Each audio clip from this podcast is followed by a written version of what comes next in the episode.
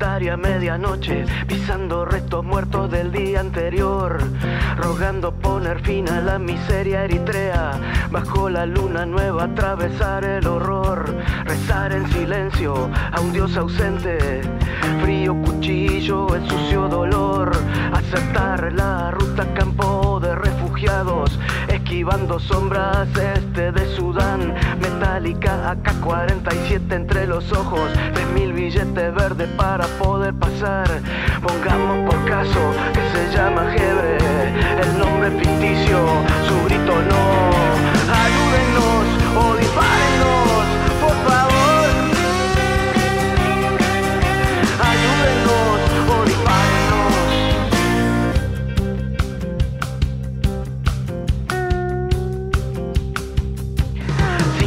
Días y seis noches azul Mediterráneo, bailando la barcaza, rumores de Corán. 92 años, escombro, piel y huesos, hermana en Alemania, dejar de penar, rezar en silencio a un dios ausente, mala sal ardiendo el sucio dolor.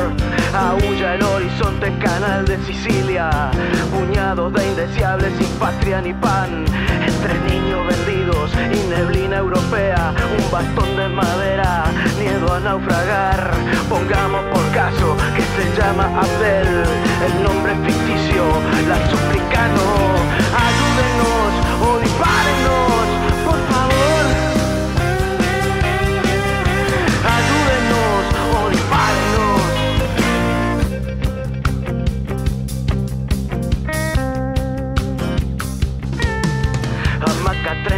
bestia, ocho meses de embarazo, marido asesinado, nada que perder, volverse invisible a los ojos de la migra, espina, llaga roja supurando los pies, rezar en silencio a un dios ausente, apura contracciones el sucio dolor, repasar en el cuaderno una dirección en Houston, Honduras te odio, volver nunca más, maldiciendo que reviente el coyote, mala entraña, aguántate hijo mío hasta poder llegar, pongamos por caso que se llama María, su nombre es ficticio, las lágrimas no, ayúdenos o dispárenos, por favor,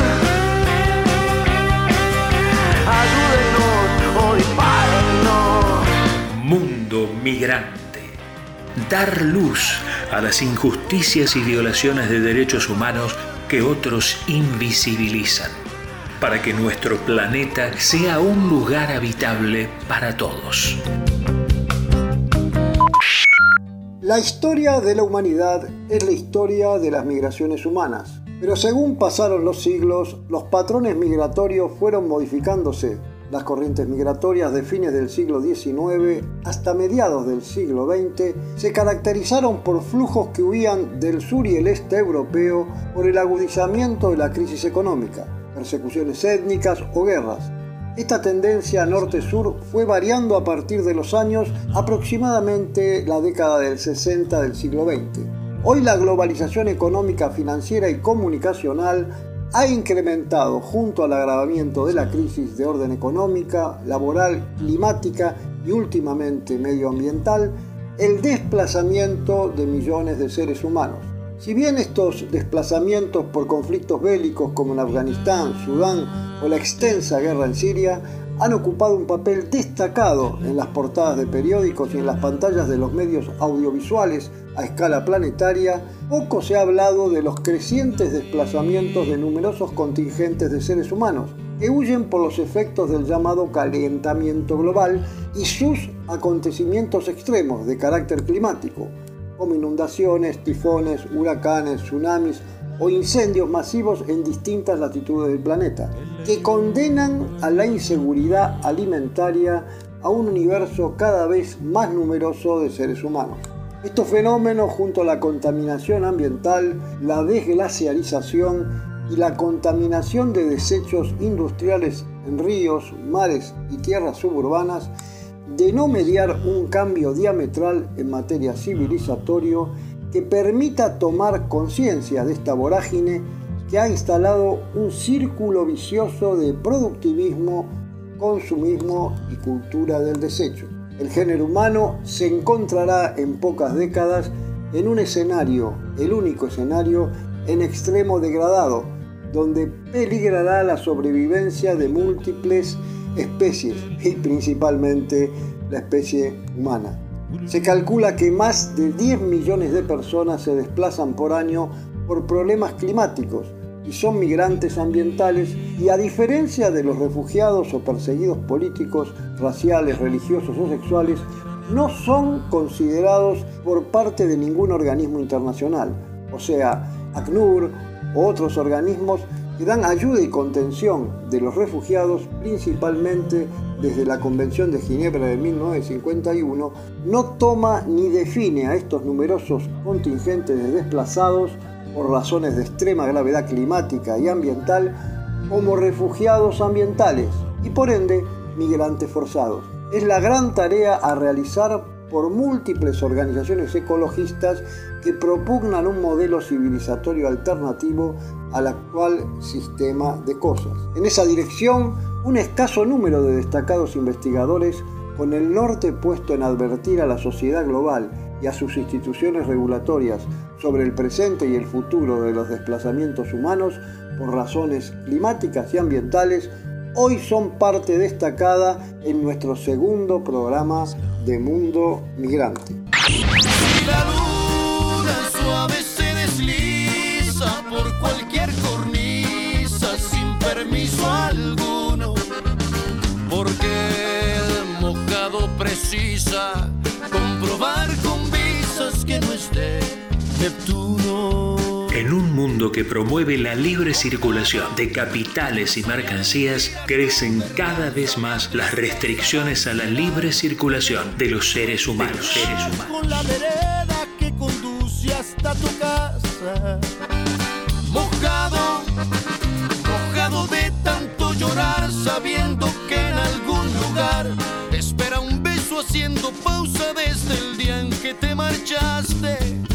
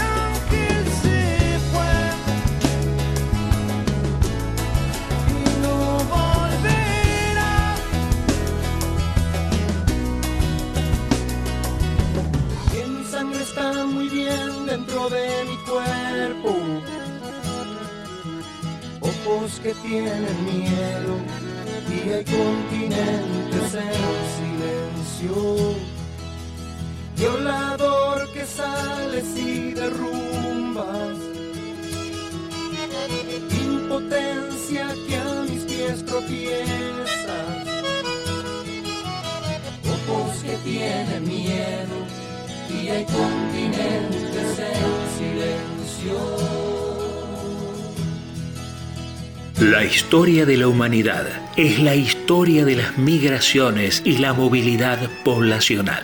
Un mundo igualitario es nuestro norte.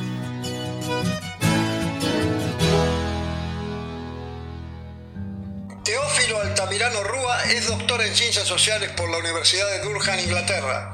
Es especialista en temas de economía campesina, antropología urbana, migraciones internas e internacionales, inmigración y cambio climático, sobre el que ha publicado un libro del cual está por aparecer una segunda edición, donde hace un exhaustivo análisis de distintas causas del cambio climático que potencian la migración forzada de cientos de miles de habitantes en distintas regiones del planeta. Buenas tardes, eh, doctor. Un gusto tenerlo en Migraciones Internacionales, en Mundo Mirante. Muchas gracias a ustedes por la entrevista y por la oportunidad de hacer conocer no solamente mis libros, sino las investigaciones que vengo realizando hace 12 años respecto a la relación entre cambio climático, contaminación ambiental y las migraciones forzosas.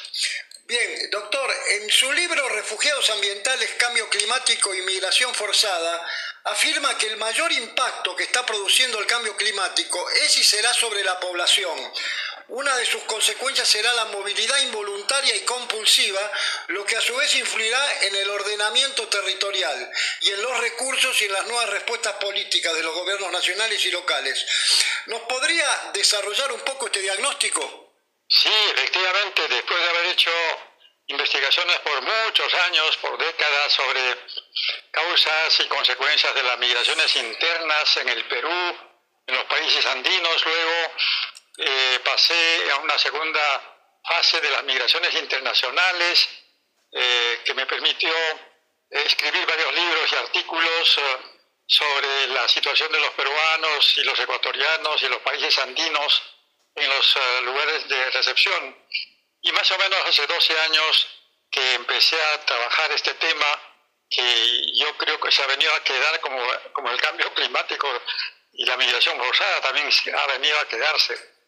De tal manera que sí, en mi libro indico que el mayor efecto que está produciendo ya sobre, el, eh, sobre la Tierra, el cambio climático eh, y, el deterioro ambiental es sobre las poblaciones, y en este caso las poblaciones más vulnerables que están ubicados en los trópicos, en los desiertos, en las periferias urbanas, etc.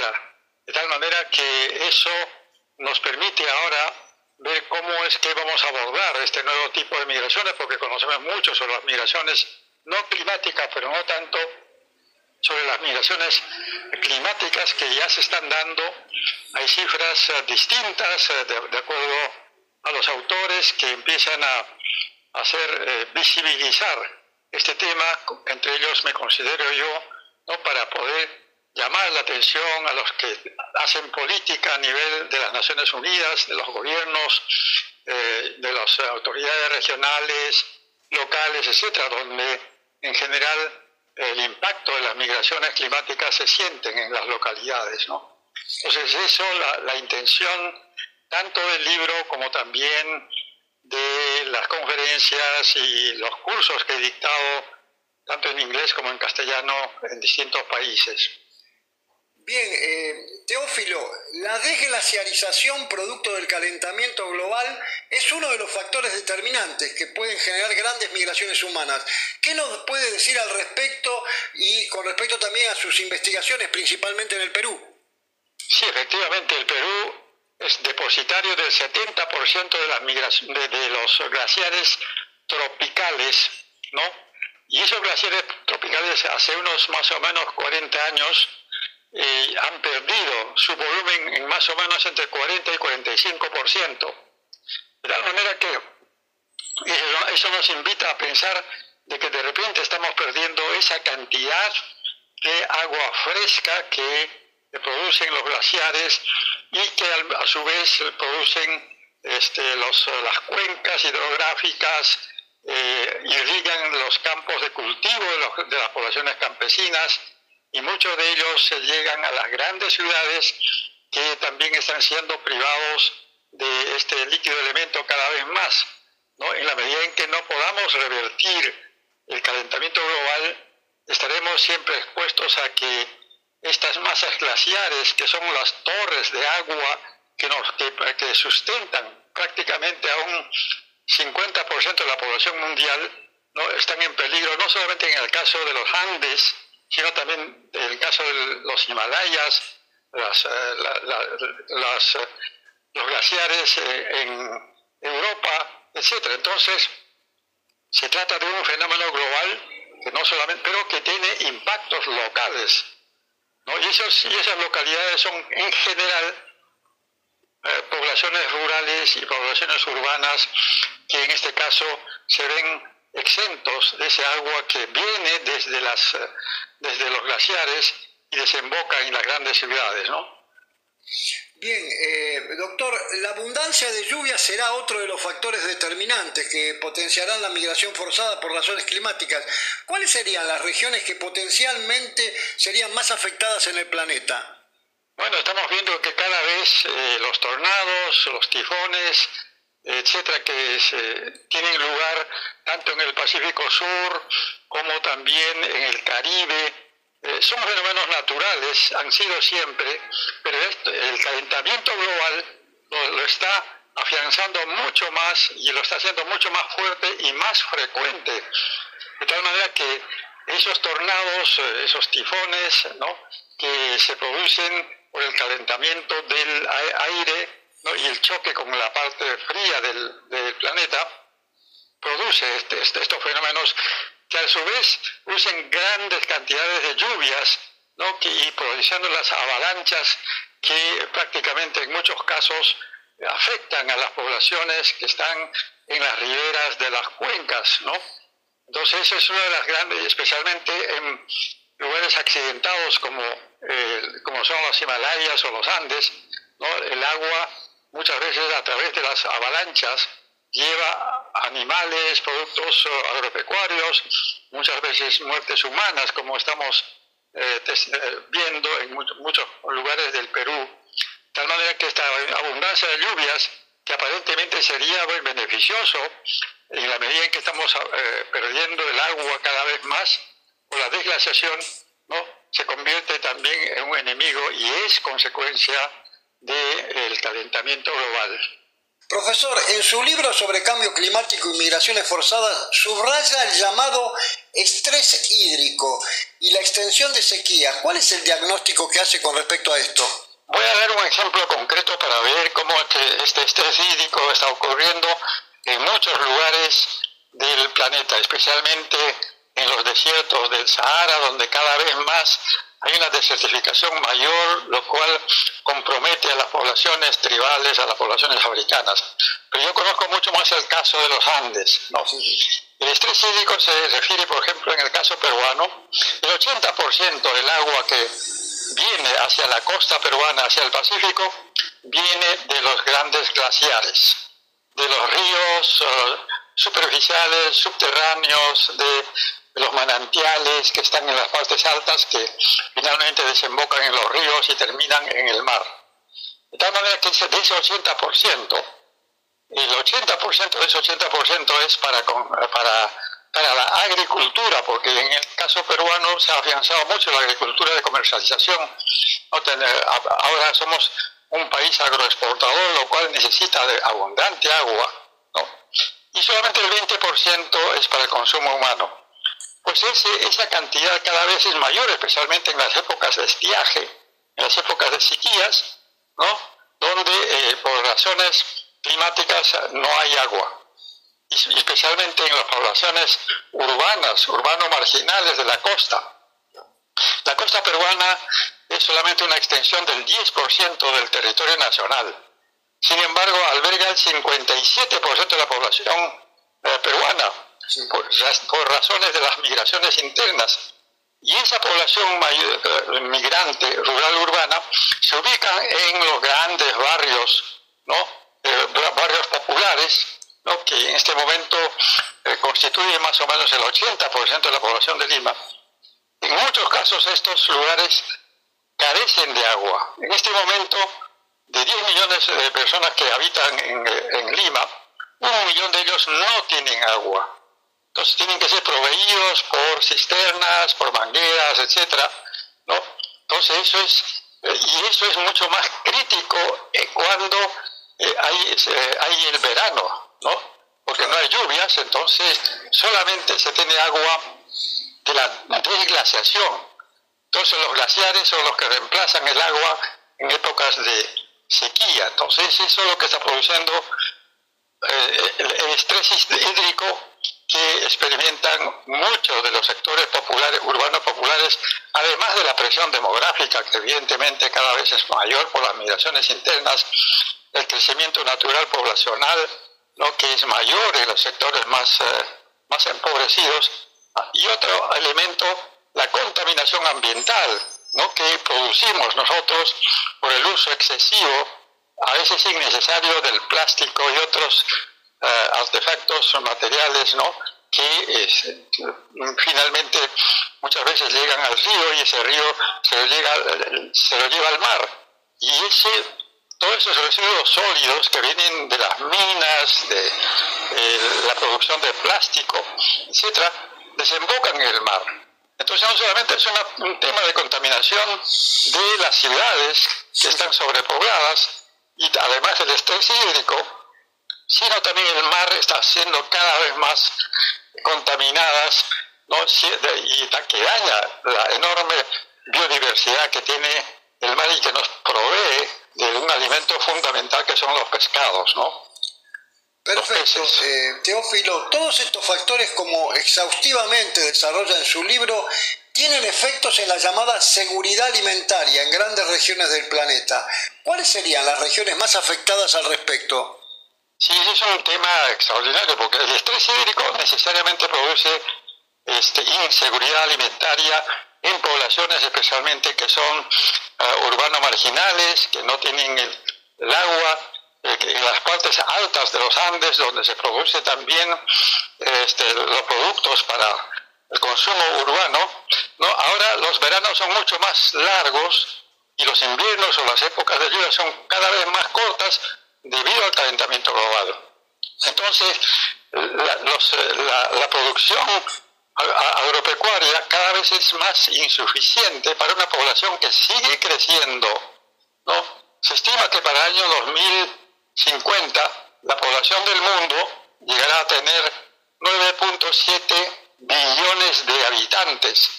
Y eso implica que necesitaremos más o menos una tercera parte más de alimentación para poder dar de comer a toda esa población que va a crecer.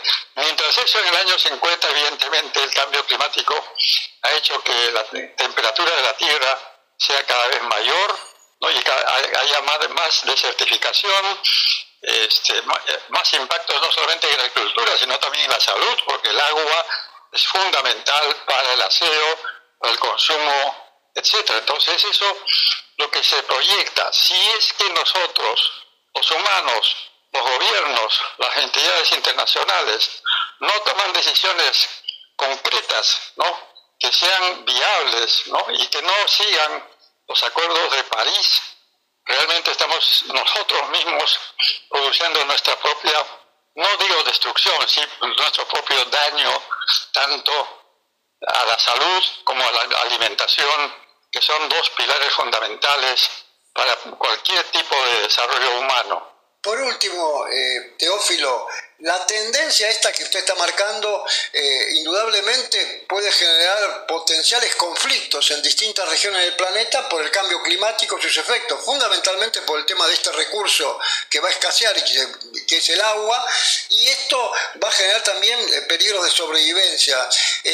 ¿Cómo se podría hacer para morigerar el problema y cuáles serían los escenarios factibles de no actuar en consecuencia? Sí, evidentemente, uno de los factores también de la migración forzada no solamente es la elevación del nivel del mar, la desglaciación, la inseguridad alimentaria, la aparición de nuevas enfermedades, etcétera, sino también el hecho de que la escasez del agua, la escasez de la alimentación, ¿no? y la aparición de nuevas enfermedades o el empeoramiento de las existentes va a hacer que la gente entre en situaciones de conflictos sociales. Son los conflictos sociales por el recurso agua. Ya existen esos conflictos cada vez que hay épocas de sequía. Entonces, eh, eso va a ser otra de las razones de por qué la gente va a tener que emigrar, pero siempre va a migrar a las ciudades, ese es el problema, a pesar que las ciudades ya en el mundo, eh, hay más del 50% de la población del mundo ahora vive en las ciudades, y esta tendencia no va a cambiar. Entonces van a las ciudades, van a encontrar lugares inhóspitos, sin agua, contaminados, con sobrepoblación, etc. Entonces, ¿qué hacer sobre eso? Evidentemente, hay que tener una, una planificación en torno a los futuros escenarios que nos uh, depara el cambio climático. No quiero ser eh, en realidad un catastrofista, simplemente lo que hago es llamar la atención de que si no tomamos grandes decisiones a nivel de alimentación, de seguridad alimentaria, tendremos más población desnutrida, tendremos más población con enfermedades y mucho más aún ahora que con el COVID toda la tierra está confinada, lo cual ha afectado directamente a las poblaciones más pobres que viven día a día. Ellos no pueden tener un trabajo seguro, entonces tienen que vender sus cositas, salen a la calle, se contagian y es la población que más está muriendo. Entonces, hay una vinculación entre lo que es el efectos del cambio climático y lo que estamos viviendo ahora con la pandemia, ¿no? Exactamente. Bueno, eh, profesor, por último, ¿Qué, eh, ¿Cómo están preparados los organismos internacionales ante este potencial crecimiento de lo que serían los refugiados ambientales? Porque no hay legislación al respecto. O sea, por ejemplo, el mismo ACNUR, que considera, es un organismo importante en términos a nivel global de refugios, no los considera refugiados, eh, ¿no? no entrarían dentro del convenio de Ginebra. Efectivamente, ese es uno de los grandes problemas que todos nosotros que, estudiamos migraciones ambientales siempre llegamos a esa conclusión. Los migrantes ambientales ya existen, los migrantes por, como resultado del cambio climático ya existen. hay algunas eh, estimaciones que indican que eh, hasta 10 millones de personas anuales se están moviendo de un lugar a otro por razones climáticas y ambientales. Muchas veces supera el número de los migrantes políticos o por... Eh, o por guerras étnicas, que sí está dentro del Tratado de las Naciones Unidas de 1951. Y las Naciones Unidas hasta ahora lo que hace es solamente tomarlo esto como una idea fuerza, lo que en inglés llaman el task force. Pero no lo han debatido ni siquiera en las cumbres climáticas. Cada vez que hay el debate de esto, inmediatamente se hacen de los oídos sordos y no los han considerado. De tal manera que todo esto migrantes climáticos de ahora y del futuro, si es que no hay una ley que los proteja, que los reconozca, que, también son refugiados climáticos, ¿no? Eh, y tan igual que los refugiados políticos, realmente van a estar desamparados, ¿no? No van a poder acudir a instancias de Naciones Unidas, que es el orden mundial que tiene que eh, ratificar esa, esos tratados, y también los países ricos no quieren esa es otra razón. No solamente son los organismos de Naciones Unidas, sino los países ricos no, no quieren tomarlo ellos como migrantes ambientales porque dicen ellos son los que van a recibir, los que van a protegerlos, etcétera, que tienen suficiente ya problema con los migrantes políticos, eh, pero que añadir a eso migrantes climáticos, entonces una especie de protección de cada país, especialmente si ven por ejemplo en Australia, Australia tiene una ley muy severa para la inmigración climática, porque ellos no, no reciben a aquellos eh, migrantes climáticos que ya son por millones y que son resultado de la elevación del nivel del mar por la desglaciación, ¿no? Cuyos, oh, cuyas islas naciones, que son 50 en el Pacífico Sur, están, viéndose desbordados por el agua y prácticamente están desapareciendo porque sus costas se están hundiendo. Entonces ellos tienen que salir necesariamente de ese lugar ¿no? para refugiarse en otro país. Y, este, ese, país debería ser Australia, que es un territorio tan enorme, o Nueva Zelanda, ¿no?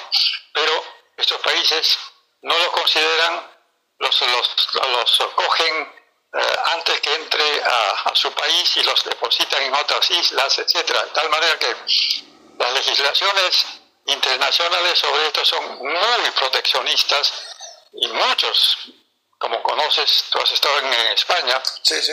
muchos migrantes que salen del África no solamente salen por las guerras, salen por, eh, por los conflictos políticos, por la corrupción, muchos de ellos ya son migrantes climáticos, porque tienen inseguridad alimentaria y estrés hídrico y todo eso. Y la única esperanza es pasar el Mediterráneo para irse a un país europeo. No. Y tampoco los países europeos no los aceptan ellos como migrantes climáticos. Entonces, mientras exista esa reticencia, resistencia de esos países ricos, los países que supuestamente deberían darle un estatus especial ¿no? a estos migrantes, yo creo que la suerte, ¿no? el destino de los migrantes climáticos cada vez va a ser peor.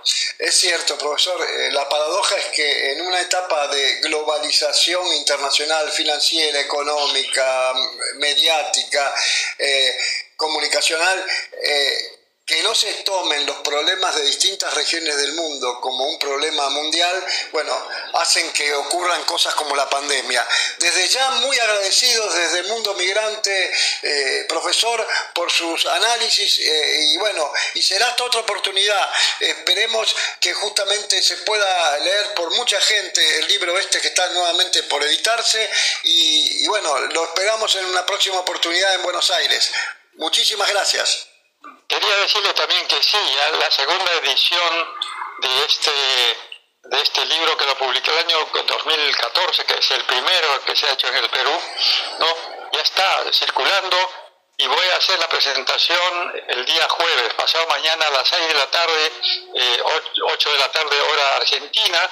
Entonces yo voy a vincular contigo sobre te voy a indicar el link, el enlace.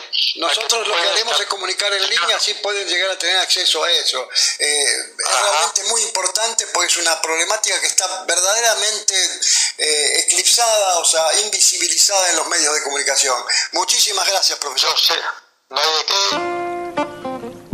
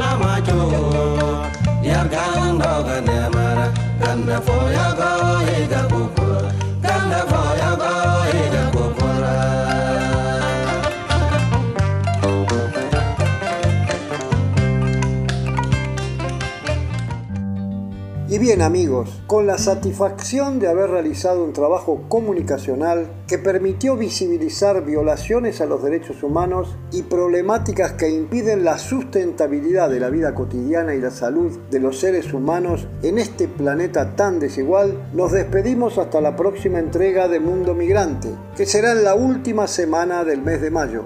Pandemia mediante. Chao, hasta pronto.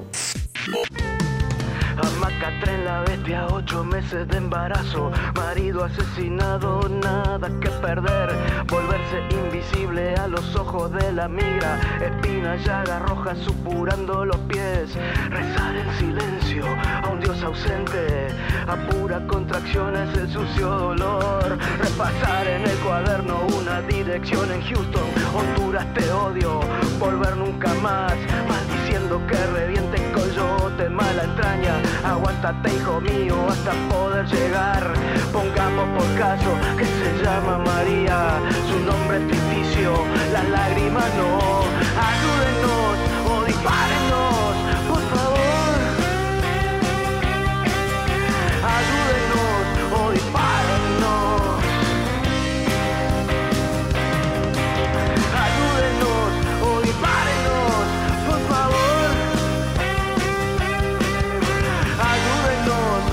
Todos los meses, Mundo Migrante te abre una puerta global que te motiva a transformar la realidad, donde los reportajes a protagonistas y especialistas comprometidos en la defensa de los derechos humanos de los desplazados por conflictos, perseguidos por razones políticas, religiosas, étnicas y sexuales, permitan denunciar lo que se invisibiliza en los grandes medios, donde podamos reflexionar sobre la destrucción de los ecosistemas y sus efectos en las migraciones forzadas por cuestiones climáticas y medioambientales. La cita es la segunda semana de cada mes a través de las redes.